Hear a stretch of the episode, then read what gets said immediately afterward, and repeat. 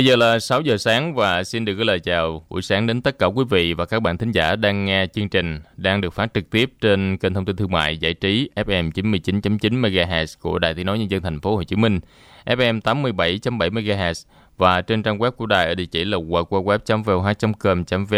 Quý vị click vào biểu tượng FM 99.9 là sẽ nghe trực tuyến chương trình như là đang nghe trên radio. Quý vị đang cùng với chúng tôi theo dõi chương trình Sài Gòn buổi sáng của ngày thứ ba, ngày 19 tháng 5 năm 2020. Cũng là ngày kỷ niệm 130 năm ngày sinh của Chủ tịch Hồ Chí Minh, 19 tháng 5 năm 1890, 19 tháng 5 2020. Nghìn thu dân tộc nhớ ơn người, vất vả bôn ba khắp mọi nơi tìm kiếm tự do cho tổ quốc, như một vầng dương luôn ngời sáng. Bác đã hy sinh cả cuộc đời cho dân tộc mình mãi mãi tự do. Hai cuộc trường chinh chúng con luôn có bác, tiếp bước cha ông gìn giữ quê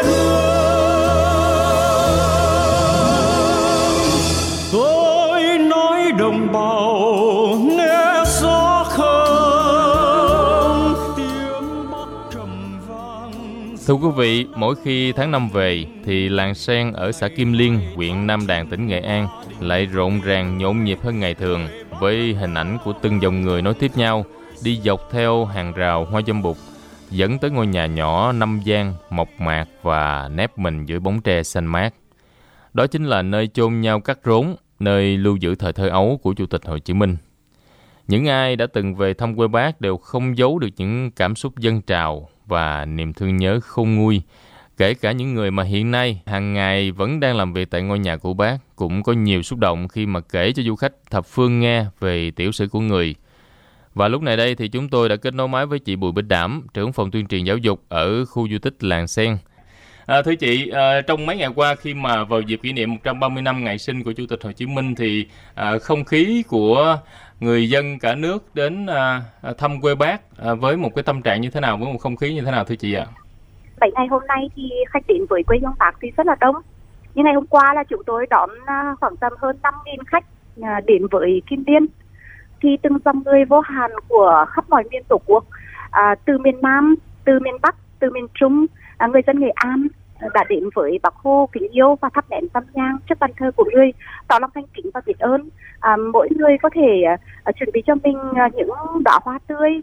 Có những người thì chuẩn bị hoa sen có những người chuẩn bị hoa huệ hay cũng có những người à, chuẩn bị những cây loài hoa mà trong vườn mình nhà mình đã trồng được. Cũng có những người mang đến những quả ổi quả cam quả bưởi trong vườn. Rồi cũng có những người thì mang những lặng hoa huệ rất đẹp. Rồi à, các đoàn thể của à, tỉnh Nghệ An cũng như khắp nơi trên đất nước Việt Nam này về dâng lên người thì thực sự không khí tại khu di tích Kim Biên vậy hôm nay thì người khách đến rất là nhộn nhịp và rất là đông. Dạ, cao điểm nhất là không biết là ngày hôm qua hay là ngày hôm nay thưa chị à? À, ngày 17 thì khách cũng rất đông. Bởi vì ngày 17 là ngày chủ nhật.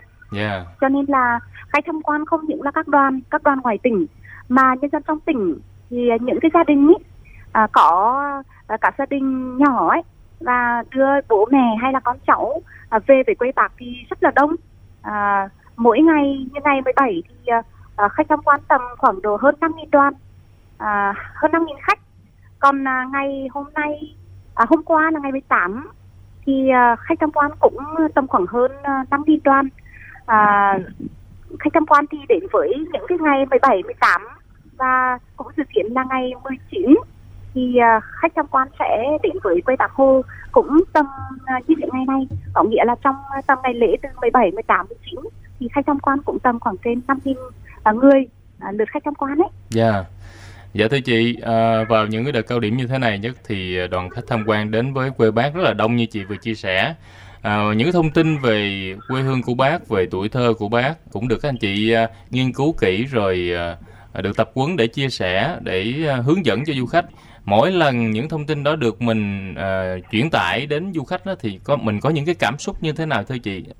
Nội dung về uh, gia đình quê hương thời niên thiếu hay là bác hồ về thăm quê thì không có thay đổi nhưng mỗi bài thuyết minh đối với những đối tượng khác nhau ví dụ như là đối với các em nhỏ thì có bài thuyết minh khác đối với các cô già thì cũng có những bài thuyết minh khác hay là đối với thanh niên đối với phụ nữ hay là ví dụ như đối với cả đồng bào miền Nam thì cũng có những bài thuyết minh khác.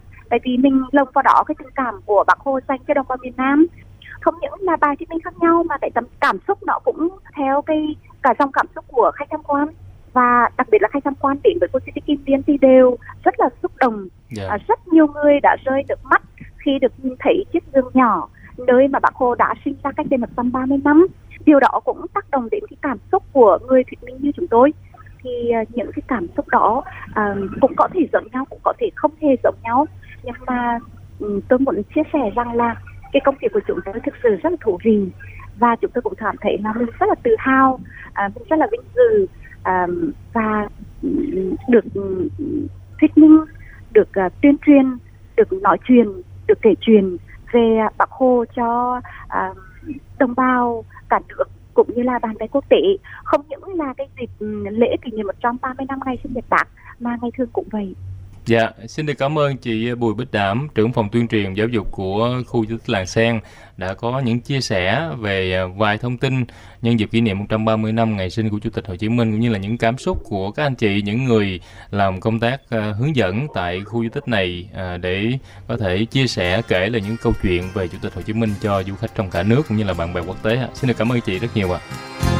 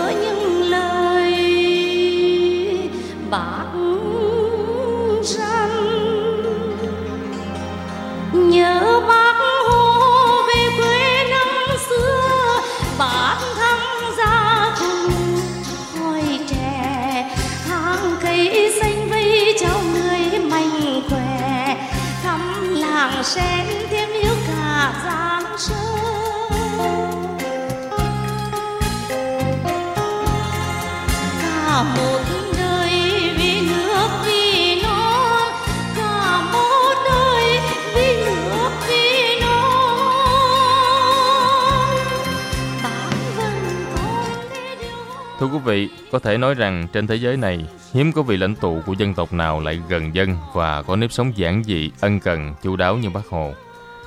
Sinh thời là người đứng đầu đất nước, nhưng trong mọi chuyến thăm, làm việc, mọi cuộc tiếp xúc của bác luôn để lại những tình cảm sâu đậm bởi tác phong giản dị, sự ân cần thăm hỏi, tinh thần đồng cam cộng khổ với mọi tầng lớp nhân dân, cán bộ và chiến sĩ.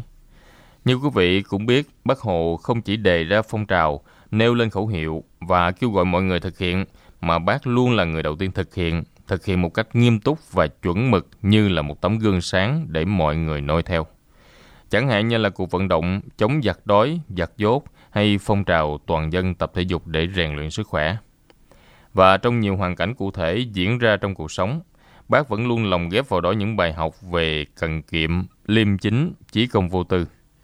Người dạy cho mọi tầng lớp cán bộ chiến sĩ về tư cách của người cách mạng và trách nhiệm đối với đất nước, đối với dân tộc và phục vụ nhân dân.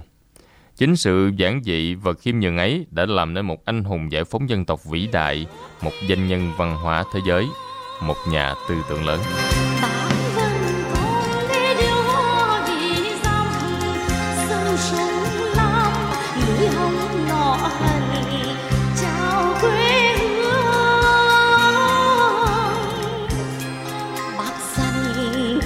爱。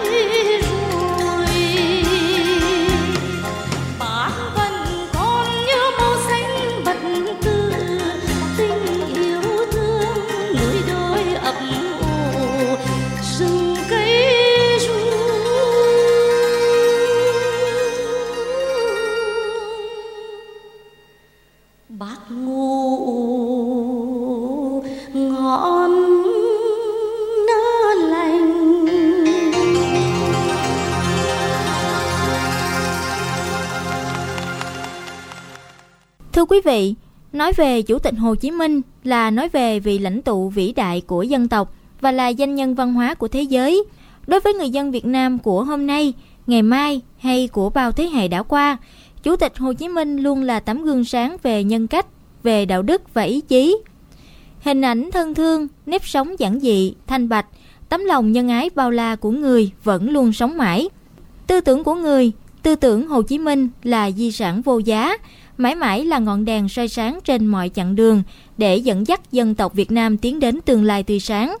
Đó có lẽ cũng là ý nghĩa lớn nhất, sâu sắc nhất của cuộc vận động mà toàn đảng, toàn dân đã và đang thực hiện trong suốt những năm qua. Đó là học tập và làm theo tư tưởng đạo đức phong cách Hồ Chí Minh. Trong phạm vi chương trình sáng nay, Sài Gòn buổi sáng xin được đề cập đến một vài quan điểm nổi bật của Chủ tịch Hồ Chí Minh trong quá trình lãnh đạo cách mạng, lãnh đạo đất nước lúc sinh thời và đang được vận dụng trong bối cảnh xây dựng và phát triển đất nước hiện nay qua bài viết Tư tưởng Hồ Chí Minh, ngọn đèn soi sáng cách mạng Việt Nam. Thưa quý vị, ý chí thống nhất bảo vệ độc lập chủ quyền toàn vẹn lãnh thổ của dân tộc Việt Nam đã có từ ngàn đời qua. Từ bài thơ thần Nam Quốc Sơn Hà của Lý Thường Kiệt đến hịch tướng sĩ của Hưng Đạo Vương Trần Quốc Tuấn hay Bình Ngô Đại Cáo của Nguyễn Trãi. Rồi đến thời đại của mình, Chủ tịch Hồ Chí Minh đã đúc kết trong câu nói Không có gì quý hơn độc lập, tự do. Trước cảnh nước mất nhà tan, người đã kêu gọi quân và dân Việt Nam vì mục tiêu ấy mà đồng lòng, dốc sức, thà hy sinh tất cả chứ không chịu mất nước, không chịu làm nô lệ. Trung tướng Phạm Văn Dĩ, nguyên bí thư chính ủy Bộ Tư lệnh Quân khu 7. Bác Hồ nói rằng, nhân dân ta thà hy sinh tất cả, chứ nhất định không chịu mất nước, nhất định không chịu làm nô lệ. Đây không phải chỉ là ý riêng của Hồ Chí Minh, mà là ý chí chung của dân tộc Việt Nam của chúng ta. Tôi nghĩ rằng chỉ bằng đó thôi đã đủ sức để giải thích vì sao chúng ta chiến thắng trong hai cuộc kháng chiến chống Pháp, chống Mỹ, cũng như chúng ta đã từng chiến thắng trong cái quá trình dựng và giữ nước. Đó chính là sức mạnh tinh thần, là nguồn động lực mạnh mẽ giúp cho dân tộc Việt Nam có thể đứng vững trong suốt chiều dài dựng nước và giữ nước. Đó cũng là tư tưởng cốt lõi nhất, nhất quán nhất, xuyên suốt nhất trong nhận thức của người khi lãnh đạo cách mạng Việt Nam đi đến thành công. Phó giáo sư, tiến sĩ, giảng viên cao cấp Quỳnh Thị Gấm, nguyên trưởng khoa xây dựng đảng và tư tưởng Hồ Chí Minh, Học viện Chính trị khu vực 2. Ờ, trong nhiều nội dung của tư tưởng Hồ Chí Minh đó, thì có thể nói là ờ, tư tưởng cốt lõi nhất, xuyên suốt nhất, nhất quán nhất đó là tư tưởng độc lập dân tộc gắn liền với chủ nghĩa xã hội. Bởi vì đây là lẽ sống, là lý tưởng, là mục tiêu không chỉ của Chủ tịch Hồ Chí Minh mà còn của đảng ta và của nhân dân ta. Và vào thời điểm hiện nay, trong các văn kiện của mình, Mục tiêu quan trọng đó vẫn là nền tảng, là kim chỉ nam để Đảng Cộng sản Việt Nam hoạch định đường lối xây dựng và bảo vệ đất nước trong bối cảnh thế giới phẳng hiện nay. Phó giáo sư, tiến sĩ sử học Hà Minh Hồng, trường Đại học Khoa học Xã hội và Nhân văn Thành phố Hồ Chí Minh. Trong thực tế hiện nay thì chúng ta cũng khá nhiều những việc rất cụ thể. Mà nhiệm vụ cụ thể có cho cả một cái dân tộc, chứ không phải là những nhiệm vụ chung chung nào. Có thể là nó đang, nó là đáp ứng cái yêu cầu của thời đại chẳng hạn, nhưng mà nó hết sức cụ thể. Ví dụ như dân giàu nước mạnh. Chúng ta chỉ thấy là cái chữ giàu với chữ mạnh đó, có phải là đến bây giờ chúng ta mới dùng đâu? Từ năm 61 khi mà cụ Hồ lên thăm Cao Bằng, cụ đã nói vấn đề là phải làm sao cho dân giàu, nước mạnh, con cháu ta sung sướng. Và giai đoạn hiện nay rõ ràng chúng ta thấy thuận lợi hơn nhiều, chúng ta có nhiều phương tiện hơn nhiều, hiện đại hơn nhiều. Chúng ta không còn quá nghèo đói như trước đây nữa. Chúng ta không còn là một cái nước mà chưa phát triển nữa, mà chúng ta đã là một nước đang phát triển rồi. Ngày xưa chúng ta tự giải phóng cho ta, bây giờ chúng ta cũng phải tự làm giàu, tự làm cho dân giàu nước mạnh, tự cường chúng ta mới có thể là tự bảo vệ cái độc lập chủ quyền của chúng ta được. Và đến hiện nay thực sự là một cái thế giới hội nhập ờ, một cái thế giới đó để mà bảo vệ được cái chủ quyền, mang cái bản sắc của chủ quyền của mình, nó có thể nói là ở khía cạnh đó có thể khó hơn. Nhưng mà rõ ràng nó lại đòi hỏi cái sức của con người phải sáng tạo.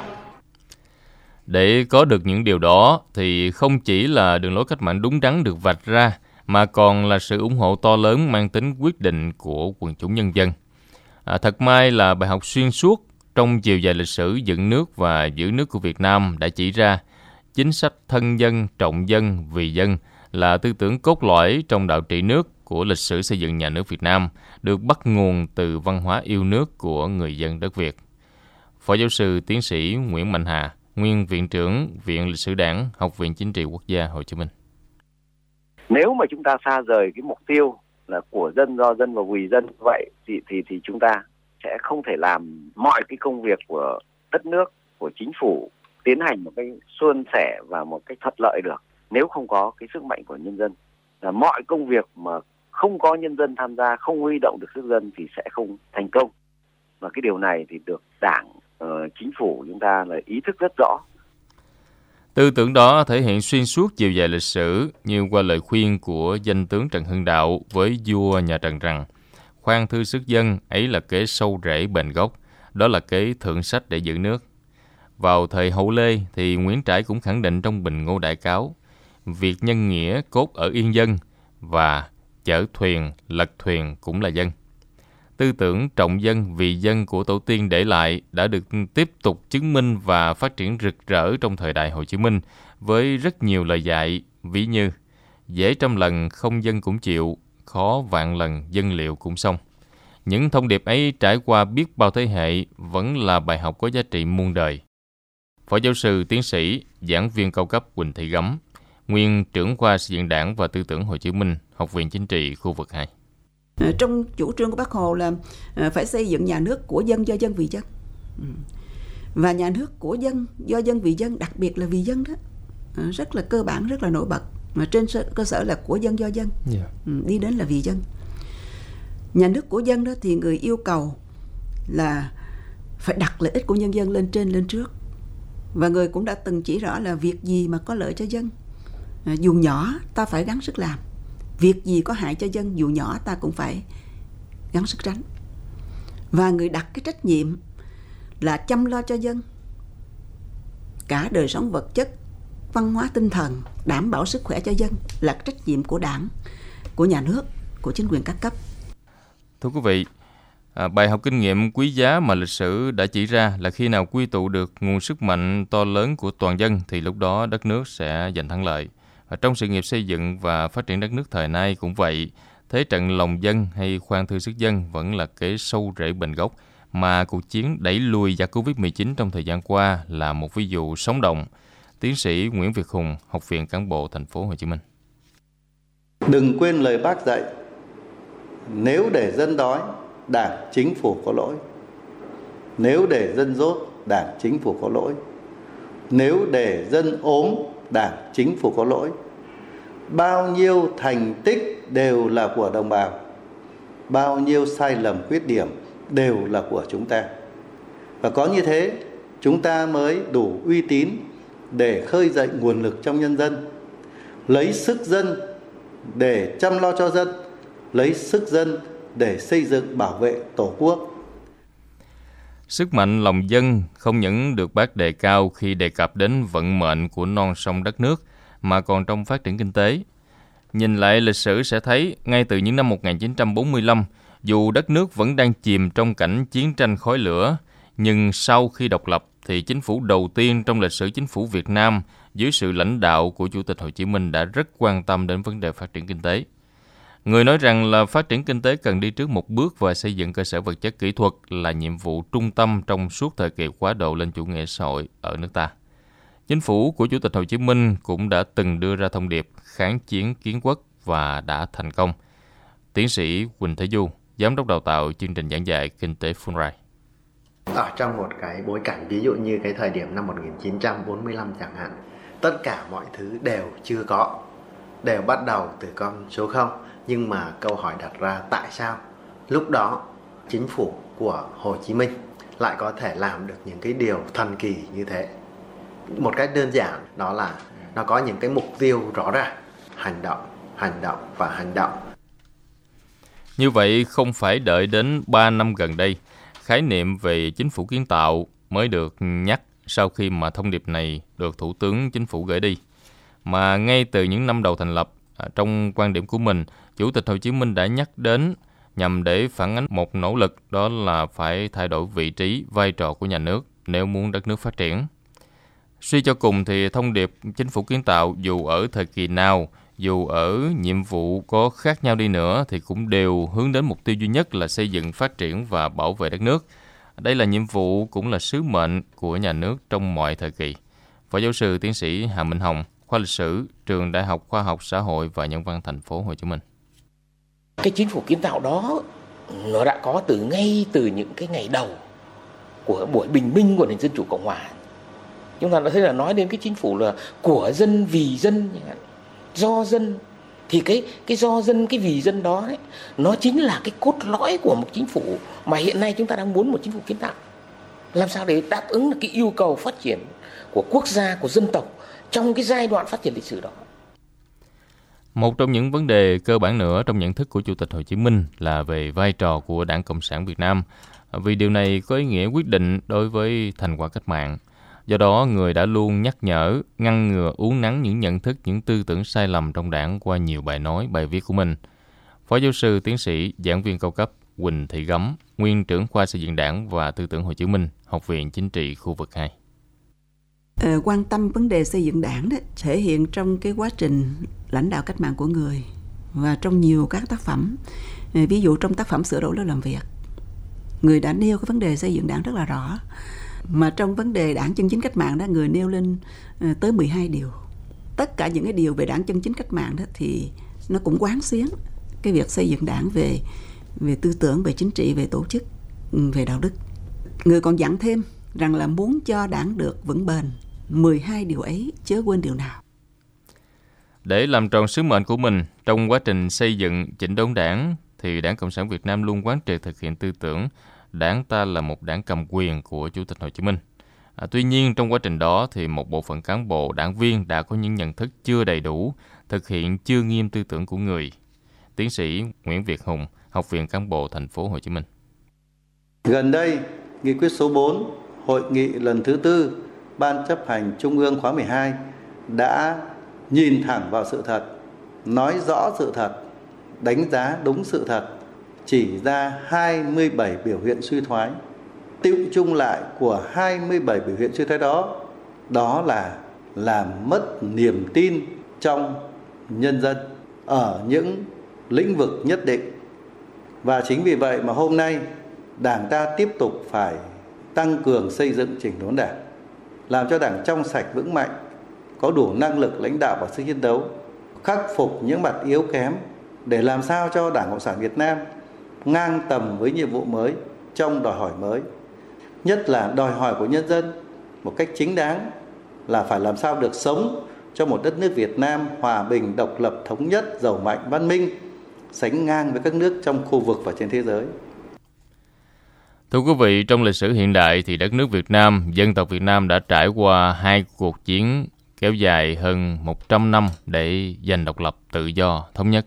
Hay nói cách khác là chiến đấu cho hòa bình. Giá trị của nền hòa bình có thể thấy qua mấy mươi năm và ngay cả lúc này khi mà sáng nay thức dậy, ai cũng được tự do sinh sống, ai cũng được tự do làm việc, học tập trong một môi trường yên ổn, nhất là không có dịch bệnh trong cộng đồng.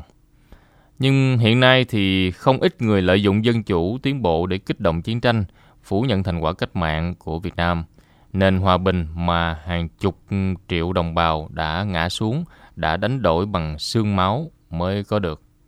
Điều đó đi ngược hoàn toàn với nguyện vọng của dân tộc Việt Nam đã được Chủ tịch Hồ Chí Minh khái quát trong những kế sách từ năm 1946 và cho đến nay vẫn là quan điểm đối ngoại nhất quán của Việt Nam. Trung tướng Phạm Văn Dĩ, nguyên bí thư chính ủy Bộ Tư lệnh Quân khu 7. Và trong thời kỳ nào cũng vậy, là ông cha chúng ta hết sức là trân trọng từng ngày, từng giờ, từng phút hòa bình để mà xây dựng đất nước và chúng ta luôn luôn chia bàn tay hòa bình ra cho các cái đấu thủ của chúng ta, các cái đối tượng của chúng ta trong mỗi thời kỳ lịch sử khác nhau. À, có lẽ rõ nhất là cái bàn tay hòa bình của Hồ Chí Minh đã chia ra cho người Mỹ, đã chia ra cho người Pháp trong hai cuộc kháng chiến ấy, nhưng đã không ai đưa bàn tay hòa bình của mình ra để mà đáp lại Hồ Chí Minh cả. Và bây giờ khi mà chúng ta đã giành được kênh hòa, hòa bình rồi thì cái mà chúng ta giữ nó là phải bằng sức mạnh tổng lực của quốc gia của chúng ta. Là bằng sức mạnh của toàn bộ cái khối đại đoàn của dân tộc là bằng sức mạnh tổng hợp của đất nước và kể cả những cái sức mạnh của thời đại mà chúng ta có thể quy động được. Ý tôi muốn nói là cả đối nội lẫn đối ngoại. Chính vì vậy mà trong quá trình lãnh đạo cách mạng Việt Nam, mục tiêu đối ngoại như là một nguyên tắc bất di bất dịch thể hiện rất rõ và xuyên suốt trong tư tưởng của Chủ tịch Hồ Chí Minh, đó là đảm bảo các lợi ích quốc gia, dân tộc, nhưng cũng gắn liền sức mạnh dân tộc với sức mạnh thời đại. Và nghị quyết đại hội đảng lần thứ 12 của Đảng Cộng sản Việt Nam cũng đã xác định à, Việt Nam là bạn, là đối tác tin cậy và là thành viên có trách nhiệm của cộng đồng quốc tế. Trung tướng Phạm Văn Dĩ, nguyên bí thư chính ủy Bộ Tư lệnh Quân khu 7. Chúng ta vẫn đang vững vàng trên thế giới. Cái vị thế đất nước của chúng ta trong khu vực, trong các tổ chức quốc tế là nó ngày càng được khẳng định một cách rất là rõ ràng. Chúng ta là bạn, là đối tác, à, có trách nhiệm của cộng đồng thế giới. Chúng ta là thành viên của nhiều tổ chức thế giới rất là mạnh mẽ và uh, tất cả những điều đó nói cho chúng ta thấy rằng thách thức là rất lớn, khó khăn là rất nhiều nhưng mà cái thuận lợi cũng không phải là ít. Việt Nam hiện nay đã hội nhập sâu rộng và đang chịu sự tác động mạnh mẽ của toàn cầu hóa. Việt Nam cũng không đứng ngoài của cách mạng công nghiệp 4.0 đang tạo ra những ưu thế về khả năng phát triển. Đó là những cơ hội cũng là những thách thức và nguy cơ như là ô nhiễm môi trường, là cạn kiệt tài nguyên, là các vấn đề về dân số, về sức khỏe cộng đồng, về sự phân hóa giàu nghèo, về tệ nạn xã hội và tội phạm mang tính quốc tế. Về mặt chính trị thì đó là những thách thức nghiêm trọng đối với chủ quyền quốc gia.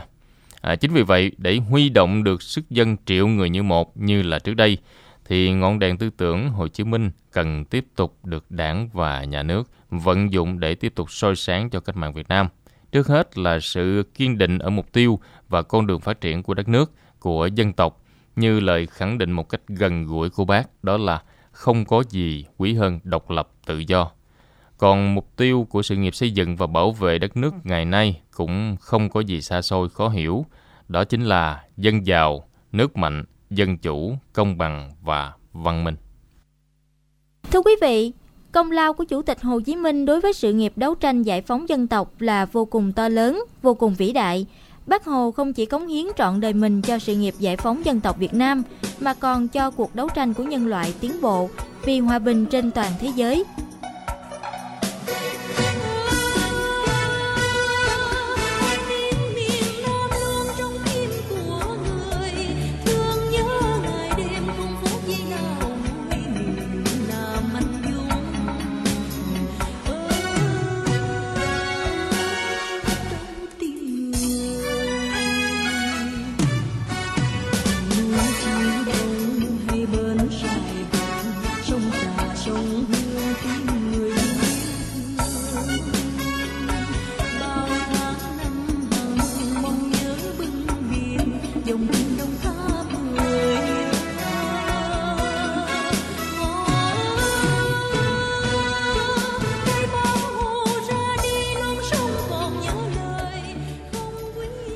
Thưa quý vị, à, riêng với thành phố Hồ Chí Minh thì mỗi dịp kỷ niệm ngày à, sinh của bác, mỗi công dân của thành phố trong niềm tự hào là con cháu của người, là chủ nhân của một đất nước độc lập tự do đang dốc lòng cho sự nghiệp xây dựng phát triển. Hơn nữa, còn là chủ nhân của một thành phố vinh dự mang tên bác, thì chúng ta nguyện rằng là dù làm gì ở đâu cũng không được quên mình là người Việt Nam, là con cháu bác Hồ.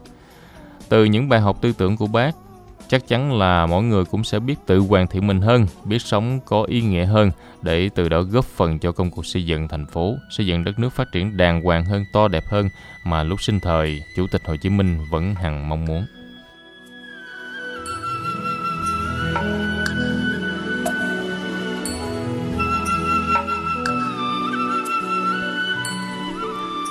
Quý vị và các bạn thính giả, vừa cùng chúng tôi dành ít phút trong phần đầu của Sài Gòn buổi sáng ngày hôm nay để nói về chủ đề kỷ niệm 130 năm ngày sinh của Chủ tịch Hồ Chí Minh. Lúc này đây thì chương trình xin được trở lại với các nội dung thường nhật khác và xin được mời phóng viên Thủy Tiên sẽ chuyển đến quý vị và các bạn một số thông tin trong nước và quốc tế đáng chú ý vừa cập nhật trong buổi sáng. Ở phần sau của chương trình thì chúng tôi còn giới thiệu đến quý vị và các bạn một số vị trí về việc học, việc làm cũng như là câu chuyện phê phán về những thói quen xấu đang làm tổn hại đến môi trường sống. Mời quý vị chờ theo dõi trong vài phút nữa. Bây giờ thì mời phóng viên Thủy Tiên. Tin sáng gần xa.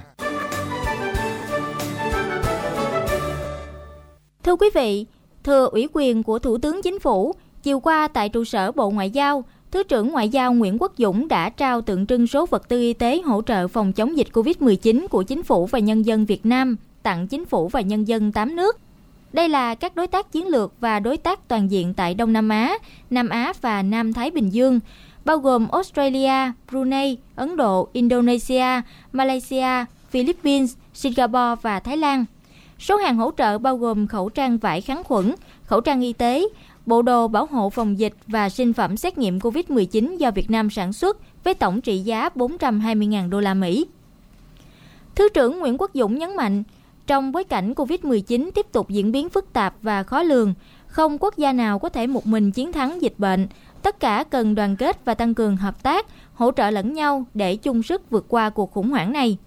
Trên tinh thần đó, Việt Nam mong muốn chia sẻ một phần nguồn lực trong khả năng của mình, góp phần cùng người dân và lực lượng tuyến đầu của các nước ứng phó với đại dịch.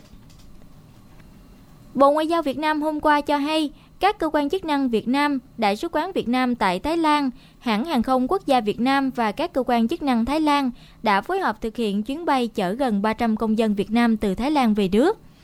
Đây là những công dân có hoàn cảnh khó khăn, bao gồm thanh thiếu niên dưới 18 tuổi, sinh viên không có nơi cư trú do trường học và ký túc xá đóng cửa, người cao tuổi, người đang điều trị bệnh tại Thái Lan, người lao động hết hợp đồng, thăm thân, du lịch bị kẹt tại Thái Lan chưa về nước do ảnh hưởng của dịch Covid-19 và các trường hợp có hoàn cảnh đặc biệt khó khăn khác.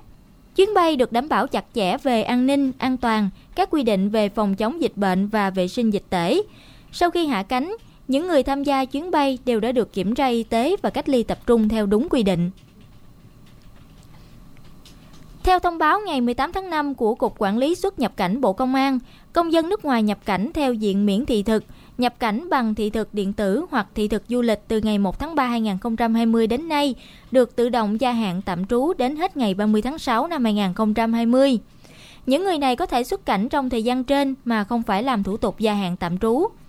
Trường hợp nhập cảnh trước ngày 1 tháng 3 2020, nếu chứng minh được bị mắc kẹt do dịch Covid-19, được cơ quan đại diện ngoại giao xác nhận bằng công hàm có bản dịch tiếng Việt hoặc có văn bản xác nhận của cấp có thẩm quyền Việt Nam về việc bị cách ly, điều trị Covid-19 hoặc lý do bất khả kháng khác cũng được xem xét áp dụng tự động gia hạn tạm trú đến hết ngày 30 tháng 6. Trường hợp này phải xuất trình công hàm hoặc văn bản xác nhận nêu trên khi xuất cảnh.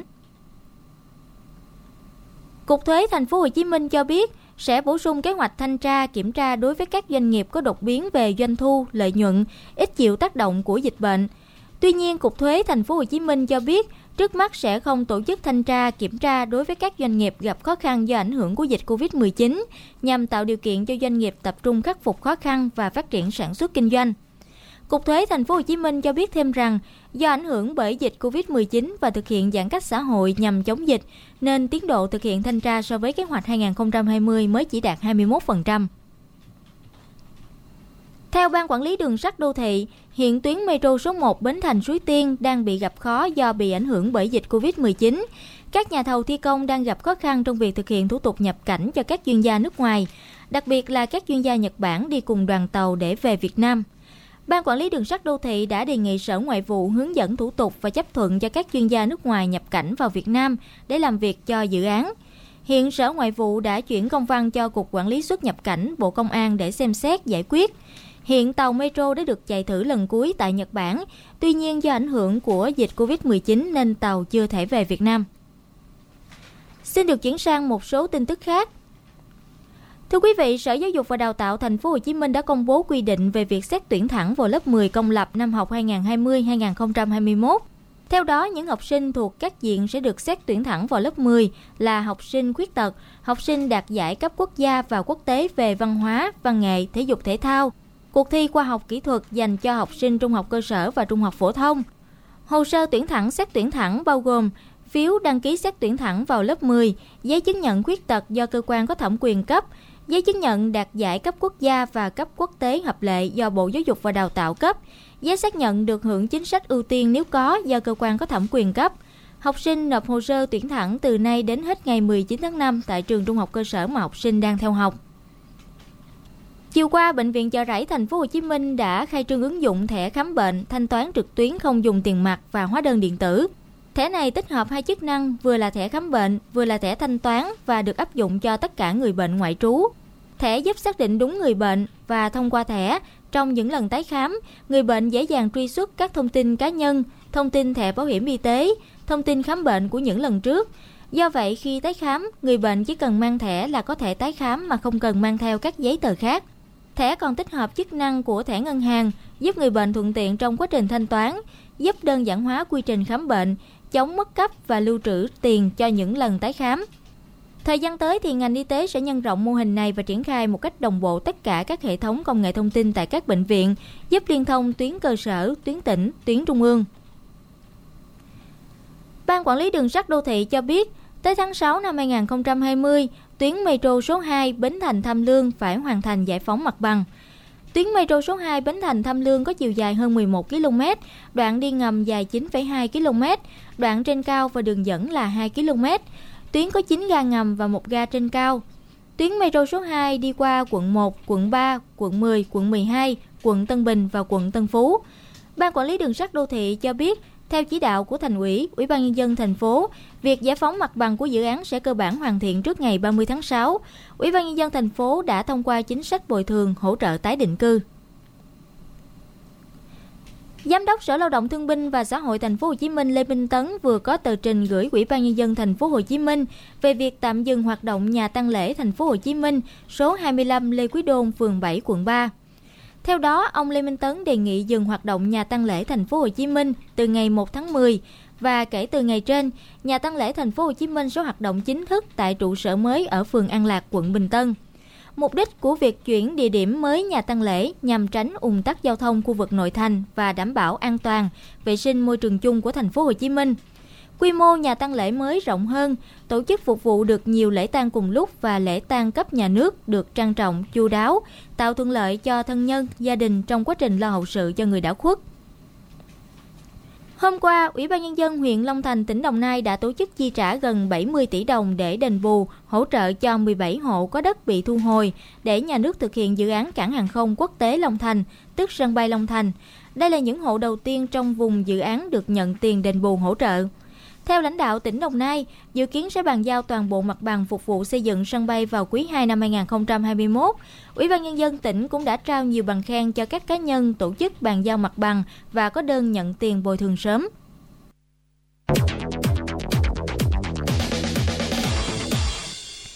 Và trước khi cập nhật phần tin quốc tế cùng với chúng tôi thì ờ, xin được dành ít phút để cập nhật với quý vị và các bạn vài số liệu mới nhất về diễn biến của dịch bệnh COVID-19 tại Việt Nam và trên toàn cầu.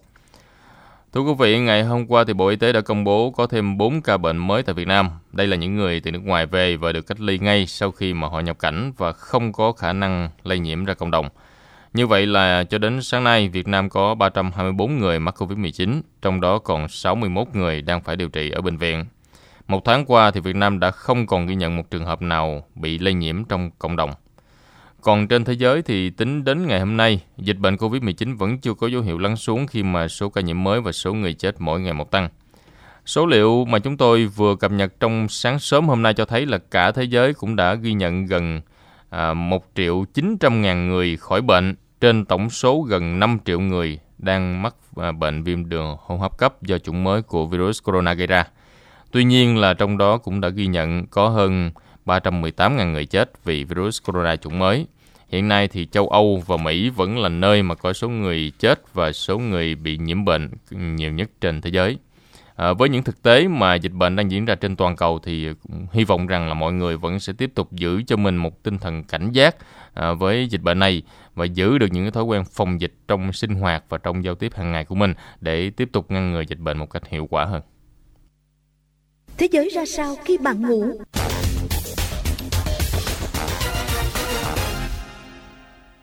Thưa quý vị, tính đến 19 giờ tối ngày 18 tháng 5 theo giờ Việt Nam, toàn thế giới đã có 317.101 người tử vong vì đại dịch viêm đường hô hấp cấp do Covid-19.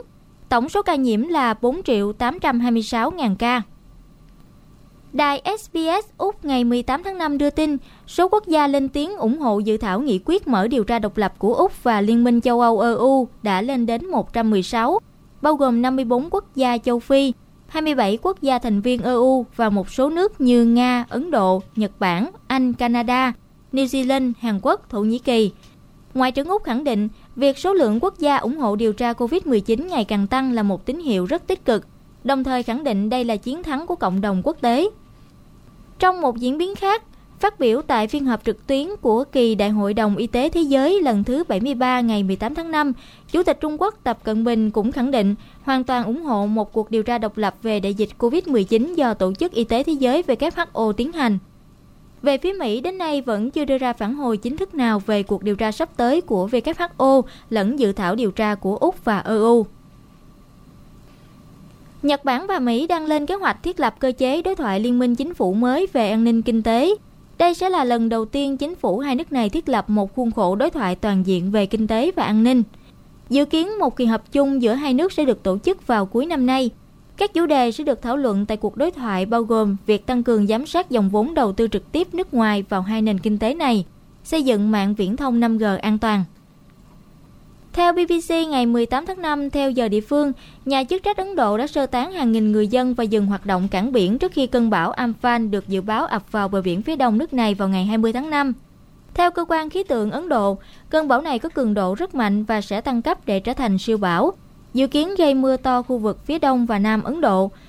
Với đường bờ biển dài hơn 7.500 km, Ấn Độ là nước chịu hơn 1 phần 10 số cơn bão nhiệt đới trên thế giới trong đó đa số ảnh hưởng trực tiếp đến vùng ven biển phía đông quanh vịnh Bengal.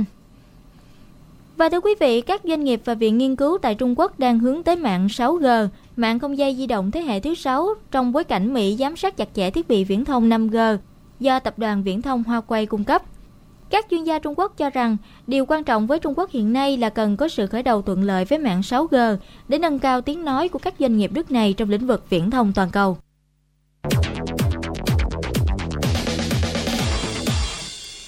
Trong vài phút tới đây của chương trình sự cùng buổi sáng mời quý vị và các bạn cùng nghe những thông tin về thị trường thịt heo à, trong chuyên mục câu chuyện thị trường và ở phần sau còn có những thông tin về việc học việc làm mời quý vị chờ nghe. Còn bây giờ thì phóng viên Thùy Dương sẽ trở lại với chương trình qua chuyên mục đọc báo cùng sự buổi sáng.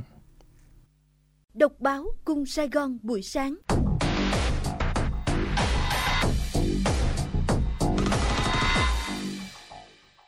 Thưa quý vị, như phần đầu Sài Gòn buổi sáng đã chuyển đến quý vị thì à, sáng nay các báo đều dành trang bìa và nhiều trang quan trọng bên trong để chuyển đến quý vị nhân kỷ niệm 130 năm ngày sinh Chủ tịch Hồ Chí Minh 19 tháng 5 năm 1890 và 19 tháng 5 năm 2020. Báo Sài Gòn Giải Phóng sáng nay thì ngay trang bì là dòng tích cầu truyền hình Hồ Chí Minh sáng ngời ý chí Việt Nam và báo còn dành nguyên trang 3 để ghi lại diễn văn của đồng chí Tổng Bí thư, Chủ tịch nước Nguyễn Phú Trọng tại lễ kỷ niệm với nhan đề Nguyện tiếp tục trung thành và xuất sắc sự nghiệp vĩ đại của Bác Hồ. Báo Công an Thành phố Hồ Chí Minh sáng nay thì cũng nổi bật dòng tích in trên trang bìa nhiều hoạt động giúp đồng bào nghèo nhân ngày sinh nhật Bác. Báo Pháp luật Thành phố Hồ Chí Minh thì sáng nay in đậm dòng tích học bác hết lòng, hết sức phụng sự còn báo Người Lao động thì có bài Vì hạnh phúc ấm no của nhân dân. Trên trang kinh tế thì à, sáng nay báo Pháp luật Thành phố Hồ Chí Minh có bài hàng loạt công ty Việt bán cho ông lớn nước ngoài.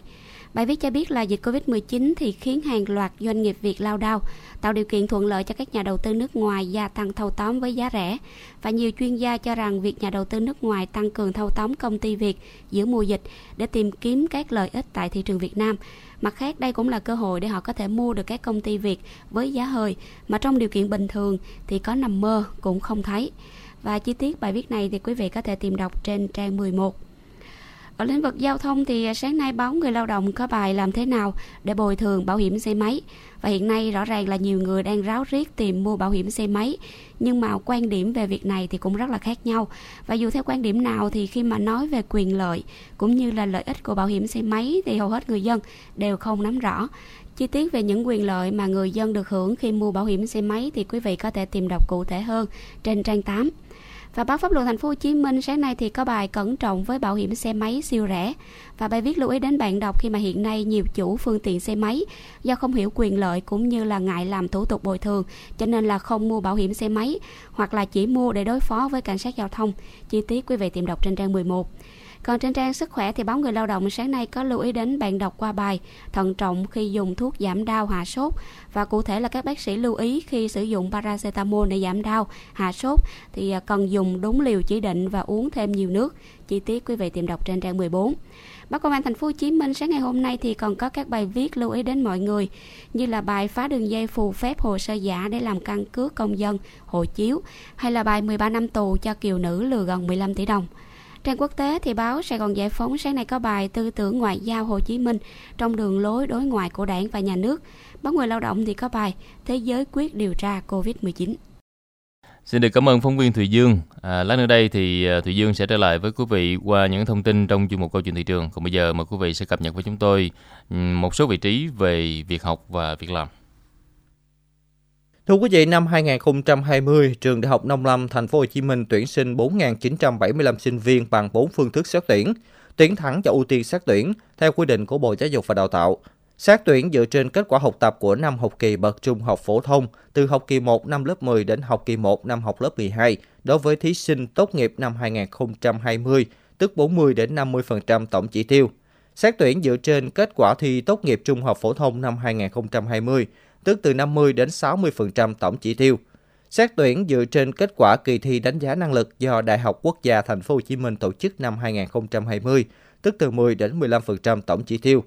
Hiện nay, nhà trường đào tạo 36 ngành học thuộc 4 khối ngành nông lâm ngư, kinh tế, quản trị, công nghệ, ngoại ngữ sư phạm.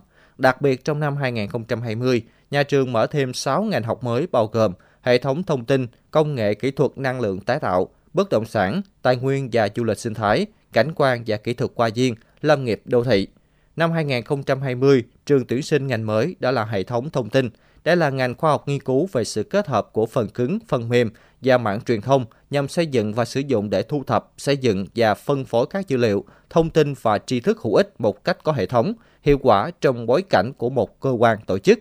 Trong bối cảnh nền kinh tế tri thức và sự phát triển mạnh mẽ của công nghệ thông tin truyền thông, việc xây dựng một hệ thống thông tin nhằm hỗ trợ cho các tổ chức là một nhu cầu tất yếu. Sinh viên tốt nghiệp ngành hệ thống thông tin có thể làm việc ở nhiều vị trí khác nhau, như là phân tích viên hệ thống, tích hợp hệ thống, quản trị cơ sở dữ liệu, quản trị hệ thống thông tin trong cơ quan xí nghiệp, quản lý cơ sở dữ liệu, hỗ trợ ra quyết định cho lãnh đạo, đào tạo và hướng dẫn các nhân viên ở các bộ phận khác sử dụng thông tin và hệ thống một cách có hiệu quả.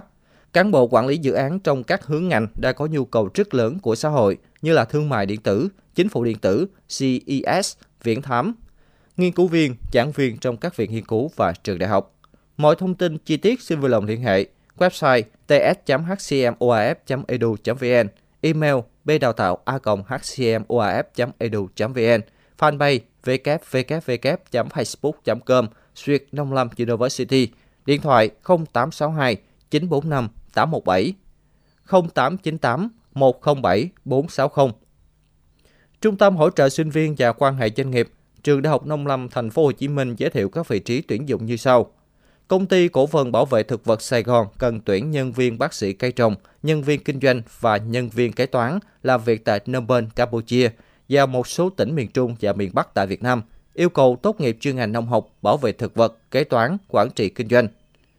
Công ty trách nhiệm hữu hạn Nam Phương cần tuyển nhân viên kỹ thuật tốt nghiệp ngành công nghệ thông tin, điện tử, cơ khí, làm việc tại thành phố Hồ Chí Minh. Công ty trách nhiệm hữu hạn cà phê Alban Việt Nam cần tuyển nhân viên tốt nghiệp ngành công nghệ thực phẩm, công nghệ sinh học, hóa thực phẩm, làm việc tại Bến Lức, Long An. Công ty trách nhiệm hữu hạn Purator Rice Ballet Việt Nam cần tuyển thực tập sinh kế toán và quản lý chất lượng, yêu cầu tốt nghiệp chuyên ngành kế toán, kinh tế, công nghệ thực phẩm, làm việc tại Bình Dương. Công ty trách nhiệm hữu hạn một thành viên gia cầm thương phẩm Vietswan cần tuyển nhân viên kỹ thuật trại làm việc tại Thủ Dầu Một, Bình Dương, yêu cầu tốt nghiệp ngành chăn nuôi và thú y. Công ty trách nhiệm hữu hạn công nghệ thủy sản Lợi Dương cần tuyển nhân viên kỹ thuật tốt nghiệp ngành nuôi trồng thủy sản, bệnh học thủy sản, thú y, công nghệ sinh học, làm việc tại Bạc Liêu và các tỉnh lân cận. Công ty trách nhiệm hữu hạn bảo vệ thực vật Việt Thái cần tuyển nhân viên kinh doanh tốt nghiệp chuyên ngành nông học, làm việc tại Đắk Lắk, Long An, Bình Dương và Đồng Nai. Công ty Ba Con Rồng cần tuyển nhân viên kỹ thuật dinh dưỡng cây trồng làm việc tại các tỉnh miền Tây và Đông Nam Bộ, tốt nghiệp chuyên ngành thực vật, cây trồng và trồng trọt. Công ty trách nhiệm hữu hạn một thành viên lâm nghiệp La Ngà Đồng Nai cần tuyển nhân viên lâm nghiệp, nhân viên quản lý, bảo vệ đất đai và nhân viên kế toán, tốt nghiệp chuyên ngành quản lý đất đai, kế toán và lâm nghiệp, làm việc tại Định Quán, Đồng Nai. Mọi thông tin chi tiết xin vui lòng liên hệ Trung tâm hỗ trợ sinh viên và quan hệ doanh nghiệp, Trường Đại học Nông Lâm, thành phố Hồ Chí Minh, website www.htsv.hcmoaf.edu.vn, email tthtsv.hcmoaf.edu.vn, điện thoại 028 3724 5397.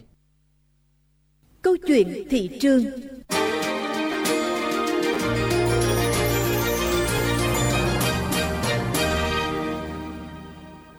Thưa quý vị, giá heo hơi tại khu vực phía Nam bất ngờ nhảy vọt sau nhiều ngày ổn định và đưa giá heo tại khu vực này lên ngưỡng phổ biến là từ 95 đến 96 000 đồng một ký. Các tỉnh như là Tiền Giang, Bạc Liêu, Sóc Trăng ghi nhận mức tăng từ 3.000 đến 5.000 đồng một ký, hiện ở mức là từ 95 đến 96 000 đồng một ký. Tại chợ đầu mối Hóc Môn ở thành phố Hồ Chí Minh, Đồng Nai, miền Tây, miền Đông thì cũng đều giao dịch quanh mức 95 đến 96 000 đồng một ký. Còn tại các tỉnh phía Bắc thì sau nhiều ngày liên tiếp tăng, giá heo hơi ngày hôm nay tại miền Bắc đã neo ở mức đỉnh là 98.000 đồng một ký. Nhiều địa phương duy trì ở mức cao là từ 95 đến 96.000 đồng một ký. Và ông Lê Hoàng Phong, trưởng phòng kinh doanh chợ đầu mối nông sản thực phẩm Hóc Môn cho biết về lý do giá thịt heo tăng trong những ngày gần đây. Hiện tại ngày hôm nay thì à, cái sản lượng thịt heo về chợ nó đạt mức là 3.356 con. Sản lượng về chợ thì nó nó không có giảm heo tăng á, là do hiện nay là cái uh, nguồn cung thì các bạn biết rồi nguồn cung hiện nay thì uh, các cái hộ chăn nuôi cá thể các cái hộ chăn nuôi gia đình hay là các cái trang trại mà chăn nuôi không có cái mô hình chăn nuôi khép kín thì nó đã không còn heo để chăn nuôi. Hiện nay thì cái nguồn heo hơi là để giết mổ bán thịt heo nóng thì chủ yếu là những công ty lớn những cái trang trại tư nhân là áp dụng mô hình chăn nuôi khép kín thì mới còn cái nguồn heo giống rồi mất phát triển heo thịt. Thứ hai nữa là cái nhu cầu tiêu thụ thịt heo của người dân thành phố Hồ Chí Minh cũng như các tỉnh lân cận như là Bình Dương, Long An vẫn nằm ở cái mức là cao. Hiện nay các cái ờ, thức ăn trường học khu chế xuất xuất ăn công nghiệp hoạt động trở lại bình thường như là hồi năm 2000 Thưa quý vị, giá thịt heo được dự báo là sẽ còn tăng tiếp trong những ngày tới khi mà nhiều địa phương tái nhiễm dịch tả heo châu Phi. Theo Cục Thú y Bộ Nông nghiệp và Phát triển Nông thôn, thì đến nay dịch tả heo châu Phi tái phát tại 10 xã thuộc 7 huyện của 5 tỉnh, gồm Cao Bằng, Lạng Sơn, Bắc Cạn, Tuyên Quang, Hà Tĩnh và một ổ dịch mới phát sinh thêm tại tỉnh Tuyên Quang. Đến nay thì lũy kế cả nước có 94 xã thuộc 42 huyện của 16 tỉnh thành phố có bệnh dịch tả heo châu Phi chưa qua 30 ngày và tổng số heo phải tiêu hủy là hơn 27.600 con. Anh chồng kỹ sư của em hôm nay sao yêu đời thế? Chứ sao nữa? Đang lên danh sách các vật tư để chuẩn bị xây dựng nhà mới mà. Xi măng nè, vôi, gạch, sơn. Ủa em thấy uh, còn thiếu một thứ quan trọng nhất đó. Thép thì anh chọn loại nào? À riêng về kết cấu thép Anh chỉ tin dùng một loại thôi. Đó là thép miền Nam V. Lý do vì sao nói em nghe thử nè. Em biết không Hầu hết các công trình lớn của đất nước mình á Đều được xây dựng bằng thép miền Nam V Như cầu Mỹ Thuận, Hầm Thủ Thiêm Các tuyến đường cao tốc và các cao ốc khắp Việt Nam. Năm ngoái á Công ty còn cử anh đi tham quan nhà máy thép miền Nam để thẩm định nhà cung cấp thép. Anh tận mắt nhìn thấy nhà máy thép khổng lồ với dây chuyền sản xuất hiện đại, được nhập khẩu đồng bộ từ Italia và cũng chính do các kỹ sư Italia chế tạo và lắp đặt đó em. Chắc hoành tráng lắm anh nhờ. Ờ chứ sao? Trước đây khi ba mẹ mình xây nhà, chúng từ lọc theo xây dựng cũng đã chọn thép miền Nam về cho ba mẹ mình. 50 năm mà nhà mình vẫn kiên cố đó. Giờ thì em hiểu rồi. Thép miền Nam V nền tảng cho tương lai vững bền, sản phẩm của Tổng công ty thép Việt Nam CTCP. Hành trình bông lúa giang, chương trình giao lưu gặp gỡ của các thế hệ bông lúa giang với sự đồng hành của công ty cổ phần phân bón Bình Điền. Những phần trình diễn đặc sắc, những đoạn phỏng vấn độc quyền, những chia sẻ sâu sắc chỉ có tại hành trình bông lúa giang. Quý vị hãy đón nghe lúc 14 giờ thứ bảy hàng tuần trên sóng AM 610 kHz của Đài Tiếng nói Nhân dân Thành phố Hồ Chí Minh VOH và trên kênh HTV1. 12 giờ thứ hai trên kênh FM 99.9 MHz và 13 giờ thứ tư trên kênh AM 610 kHz.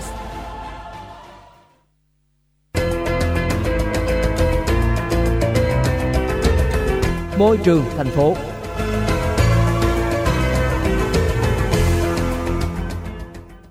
Xin chào quý thính giả đang đến với môi trường thành phố, chuyên mục được thực hiện với sự phối hợp của Sở Tài nguyên và Môi trường thành phố Hồ Chí Minh. Ngày hôm nay mời quý thính giả chúng ta sẽ cùng nghe câu chuyện biến nắng thành tiền qua phần thể hiện của Mai Trinh và Xuân Khoa.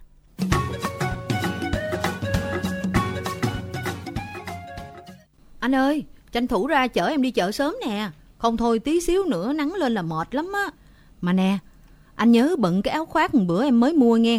Em nghe đài nói hôm nay á, chỉ số UV ở thành phố mình cao lắm á. Ừ, anh biết rồi. Thiệt tình nha em, không hiểu à, càng lúc càng nóng luôn. Năm nay còn nóng hơn năm ngoái. Ra đường á, gì đâu mà có 5-10 phút á, là qua mắt chóng mặt liền. Riết á, rồi không chỉ phụ nữ mới thành ninja lit đâu nghe, mà đàn ông cũng thành ninja luôn kìa. Thì anh không nghe đài đọc báo hả? Năm nay được dự báo là năm nóng kỷ lục luôn, rồi còn hạn hán kéo dài nữa đó anh. Ủa, gì kỳ vậy ta? Sao năm ngoái năm kia anh cũng nghe cái vụ nóng kỷ lục, năm nay cũng kỷ lục nữa. Thiệt tình á, phá kỷ lục nào thì vui, chứ phá kỷ lục nắng nóng sao thấy ớn quá à. Thì tại biến đổi khí hậu á, cây xanh thì càng ngày càng ít đi, khí thải thì nhiều, nên hậu quả là thời tiết khắc nghiệt hơn. Chỗ nào mưa thì giông bão dữ dội luôn, mà chỗ nào nắng là nóng rát kinh hoàng. Công nhận bà xã hay thiệt, bởi vậy anh đâu cần đọc báo. Vợ anh đó, cái gì cũng biết, tin nào mới là em nắm hết trơn trọi, khỏi cần cập nhật cũng biết. Đúng là radio 24 trên 7 mà. Ôi, chọc em hoài à. Thì tại thời tiết, khí hậu liên quan mật thiết đến đời sống hàng ngày của mình chứ bộ. Mấy đứa bạn em á, nó còn cập nhật tình hình ô nhiễm không khí hàng ngày luôn á. Mở mắt ra là mở áp lên coi, bữa nay ô nhiễm bao nhiêu để tránh đó chứ. Công nhận cũng cần thiệt. Chứ mấy nay em mà không dặn anh đem khẩu trang, kính mát với cái áo khoác á, chắc về nhà anh thành dịch quay đen thui luôn. Thiệt tình á, xứ mình cái gì dư không biết. Chứ nắng á, là chắc không thiếu rồi đó, mà toàn có hại không à. Đã vậy trời nắng còn tốn thêm tiền điện mở quạt, mở máy lạnh. Phải chi á, mà mình biến được cái nắng thành tiền, chắc giàu to rồi em ha. Ờ, ý anh nói vụ này em mới nhớ nha. Có cách để biến nắng thành tiền nè. Ủa là sao? Nắng này là chỉ ờ, có ngó, chứ có sờ có bắt được đâu. Bộ em tính đóng gói cái nắng này rồi gửi qua bên mấy cái xứ lạnh, y như trong truyện Doraemon á hả? Cái anh này, em nói chuyện thiệt chứ không có giỡn đâu nghe. Chứ anh không biết ánh nắng nó chứa năng lượng cực mạnh từ mặt trời luôn hả? Cái đó em khỏi nói, mạnh là cái chắc. Chứ không á thì phụ nữ tụi em đâu có tốn cả đống tiền cho kem chống nắng áo khoác. Em thử đi ra đường 10 phút đi, mà không uh, à, sức kem chống nắng, không đội nón coi. Đảm bảo về nhà em xài 10 hũ kem trộn cũng không có xì nhê. Mệt ghê á, đàn ông mà cũng bày đặt nói chuyện kem trộn kem trộn nữa. Ý em nói á, là chính vì nó chứa năng lượng cực mạnh thì mình mới tận dụng cái năng lượng đó biến thành tiền. Em mới nghe nhỏ Lan là em chị Sáu, cháu của chú Tư á, anh của cô Bảy hàng xóm nhà nhỏ Hồng kể là nhà nó mới lắp cái hệ thống điện mặt trời áp mái gì đó. Ta nói nó hiệu quả hết sức luôn nha anh. Chưa biết hiệu quả không, mà nghe cái danh sách liên hệ là hết hồn rồi. Cái điện mặt trời đó anh cũng có nghe mà không có rành. Mà anh tưởng cái này là phải trong cái nhà máy lớn lớn, chứ bộ lắp ở nhà mình cũng được hả em? Được chứ anh. Tính sơ sơ ở thành phố mình bây giờ á, có mấy ngàn hộ gia đình đã lắp điện mặt trời trên mái nhà, phát ra mấy triệu kW điện luôn, vừa đủ xài cho nhà mình mà còn dư để bán lại cho công ty điện lực nữa. Ủa, vậy là vừa không phải trả tiền mà còn được thêm tiền luôn hả? Đúng rồi, thì nhỏ Lan nó nói á, nhà nó có 5 người, tiết kiệm lắm cũng tốn gần triệu rưỡi tiền điện. Nhưng mà từ lúc ba nó quyết định mạnh tay đầu tư cho cái hệ thống điện mặt trời á, thì vừa không phải đóng tiền điện mà còn thu về hơn cả triệu một tháng á. Ủa, rồi mùa mưa thì sao em? Uhm, em nghe nói ở nước mình á, số giờ nắng trung bình là 6,8 giờ một ngày và liên tục trong cả năm luôn. Vào mùa mưa hay những ngày không có nắng á, thì công suất của hệ thống năng lượng mặt trời chỉ bằng 40 đến 60% so với những ngày không có nắng. Do đó chỗ nào nắng nhiều á thì mới xài. Nhưng anh thử coi, chỗ mình á, ngày nào mà không có nắng chứ. Chà, có lợi thiệt chứ. Sao đó giờ em không nói để nhà mình lắp đi? Thiệt ra thì nguồn điện từ năng lượng mặt trời có nhiều ưu điểm, nhưng giá đầu tư ban đầu hơi cao, có khi cả trăm triệu lận. Nhưng mà cũng có thể coi đầu tư hợp lý, vừa tiết kiệm tiền vừa sinh lời. Tuy nhiên á, em cũng phải nghiên cứu dữ lắm để xài cho hiệu quả anh. Mình xài đúng á, thì có nguồn năng lượng sạch tốt cho môi trường, nhưng đầu tư không đúng á, thì có khi hả gây ra nguồn ô nhiễm từ mấy cái tấm pin thải ra đó. Ừ, thôi giờ mình đi chợ. Có gì để lát về hai vợ chồng mình nghiên cứu coi có thể áp dụng ở nhà mình được hay không. Nhanh nhanh, đi liền em ơi. Gì mà gấp dữ vậy? Gì chứ biến nắng thành tiền, ai mà không mê.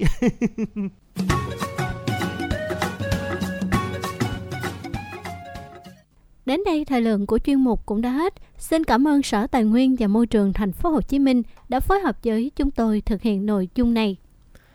Và Sài Gòn buổi sáng ngày hôm nay cũng xin được khép lại. Rất cảm ơn quý vị và các bạn đã quan tâm theo dõi. Xin chào tạm biệt và hẹn gặp lại trong chương trình diễn ra vào sáng ngày mai.